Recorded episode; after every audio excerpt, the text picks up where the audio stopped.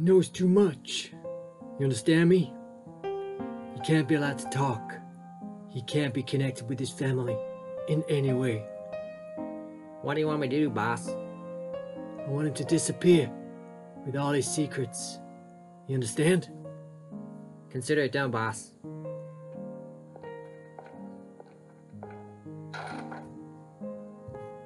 Number two, Yes, sir.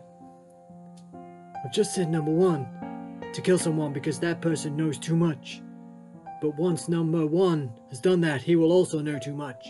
So I want you to dispose of number one once he's finished with the other guy. Yes, sir. I'll be right on it.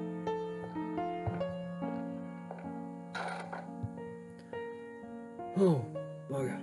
Uh, number three, Hey, I've just had a thought.